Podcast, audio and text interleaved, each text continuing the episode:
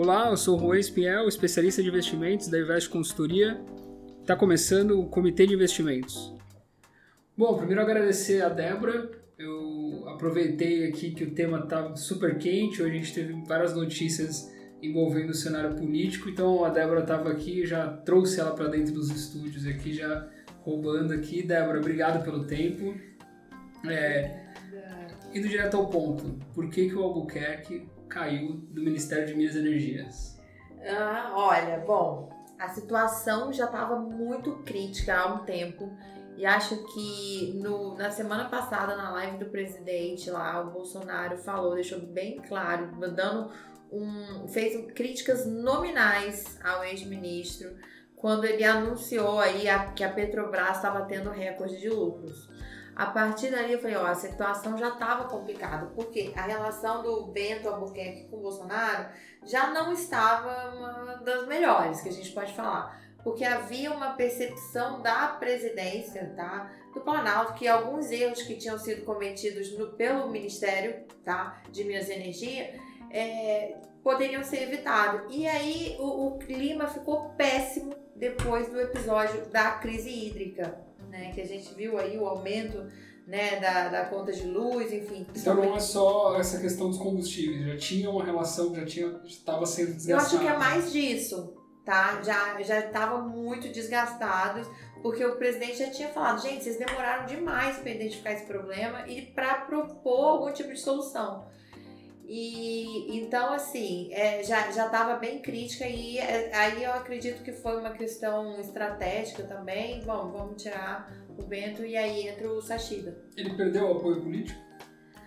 Olha, há toda uma conversa aí de bastidores, né, que tem, tem essa questão da ala militar, mas acho que é um movimento interessante a gente ver agora o fato do Sachida ele ser um cara que ele é ex-secretário de política econômica e ele é muito alinhado com o ministro da economia e eu acho que o que pesou bastante foi o fato dele já defender a privatização da Petrobras, tá? Mas isso não é uma pauta que roda ainda nesse mandato. Não, mas está fazendo parte aí, tá ajudando. Um programa de governo. É, exatamente. Então, eu acho que eu, o presidente optou né? E aí a base política do presidente também, né? Há toda uma conversa, né, para uma privatização da Petrobras no outro mandato, que resolveria muito o problema aí, né, do presidente. Tirar esse problema do colo dele.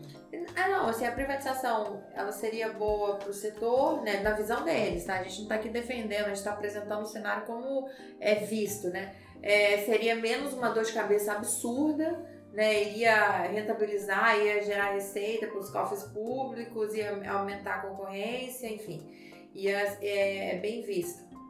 E aí você comentou que o Adolfo Sachira, que foi o novo nomeado para o cargo, ele já tinha essa ligação com o Paulo Guedes e tudo mais, então essa relação que ele construiu de confiança, de, de assumir esse cargo, vem dessa relação com o Paulo Guedes ou ele já tinha algum trânsito ali em Brasília? Ele, ele, já ele, ele era uma pessoa de confiança, ele é, né? Uma pessoa de confiança. Aliás, hoje ele até agradeceu, ele falou na CNN, ele agradeceu aí é, ao, ao, ao, ministro Paulo Guedes, diretamente ao, ao Jair Bolsonaro também. Mas acho que o que pesou bastante foi o fato dele também é, já ser bastante ativo, proativo, na verdade, na discussão de temas de política energética. Tá? Então via um trânsito muito grande dele é, ele saía do Ministério da Economia, ia muito conversar com Minas e Energia, ia muito conversar com o Planalto sobre isso. E então ele tem esse perfil assim muito proativo. Bom, e outro tema também que foi bem quente hoje na, na questão política foi a isenção do, da farinha de trigo, que tinha um imposto de 10,08, uhum. de bolachas e biscoitos também, e a diminuição do imposto no vergalhão de aço que saiu de 10,08 também para 4%. A grande questão que ficou para o mercado hoje foi da onde que vai sair a receita para cobrir esse, essa, essa isenção. Né? Então, abriu mão de uma receita e aonde que vai cobrir isso. Dito isso também, tem alguns rumores sobre alguns projetos ali, o que, que que você está enxergando onde que vai sair essa conta? Bom, desde a do, da semana passada, quando foi a questão do, do piso lá dos enfermeiros, é, eu vi que estava um, aquecendo muito esse dilema de gastos versus né, de quem vai pagar por isso. E aí a gente pode ver um movimento que já está sendo discutido, até o, o, ministro Paulo Guedes já falou da tributação dos super ricos, é, no, no Senado né, tá, o pessoal está discutindo ativamente a tributação de lucros e dividendos. Acredito que o clima para tributar super ricos tem sempre essa discussão, mas acho que, que iria pegar muito mal agora na campanha eleitoral, tá? Mas essa questão da tributação de lucros e dividendos é um tema que já está sendo mais debatido e tem chance sim de sair. Você acha que tem tempo? Porque a gente sabe que o Congresso virou o ano agora, ano eleitoral meio que funciona até o mês 6 e depois um grande abraço, vamos focar na eleição. Pois é, isso é o Você acha que você tem tempo? Você acha que o Congresso tem tempo para passar? Pois é, a gente pode falar que tempo não tem, mas que se tiver vontade. Não, não, mas nem, nem isso. O que a gente pode ver, na verdade, olhando em termos financeiros, econômicos, acho que vai ser feita uma fatura muito grande e depois vamos ver como é que a gente vai pagar joga pro próximo mandato. Não, o próximo ano fiscal, enfim, não sei, né? É o que até a informação, é o que eu posiciono os meus clientes é para, olha, vamos ficar de olho, o que a gente sabe, vamos trabalhar com o que a gente sabe e não com suposições. Tem chance de ser aprovado? Tem, né? Essa questão de tributação de, de lucros e dividendos, tem. Mas o que, que a gente pode ver? Que hoje está sendo feito um gasto né? E essa fatura, de qualquer forma, vai ter que ser paga. E ao que tudo indica, não vai dar tempo de pagar agora. Perfeito. Então a gente tem que se preparar para esse cenário. É, eu acho que vai. Estou alinhado com você, eu acho que vai ficar para o próximo ano fiscal aí. É, e aí, eu, até relembrando de um, uma conversa que a gente teve no nosso último episódio, que, você comentou, que eu perguntei para você sobre a aliança dos partidos de centro, União Brasil, uhum. é, o MDB e tudo mais. Aí você disse: ah, isso aí não vai andar, não não tem muita, muita chance e de fato não tá, aparentemente não está andando muito, né? Poucos dias antes do anúncio é, do, desse partido que vou chamar de Centrão, mas a gente sabe que não é bem o Centrão, o União Brasil saiu dessa aliança e aparentemente vai anunciar o Luciano Bivar como candidato. Uhum. Então, duas perguntas. Meramente Luciano, formal, né? É, Luciano Bivar, quais são as expectativas? Uhum. Ele vai mesmo, não vai? E quem vai ser esse candidato que, os, que essa aliança de partidos, que agora está um pouco mais magra, vai lançar? Então, gente, eu acho que a campanha vai ficar séria mesmo a partir de agosto, tá? Então, eu acho que eles estão colocando um candidato para esse apoio depois vai, vai, vai encarecer.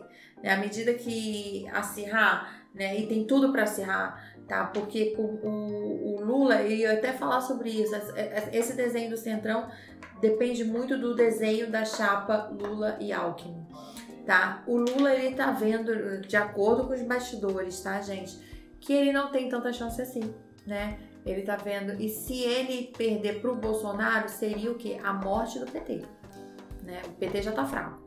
E vamos supor, tem uma eleição e ele perde pro Bolsonaro, então, de repente, seria mais estratégico ele, é, de repente, ele sair da jogada, ou de repente ele descobrir, enfim, que tem uma doença, enfim, alguma coisa assim.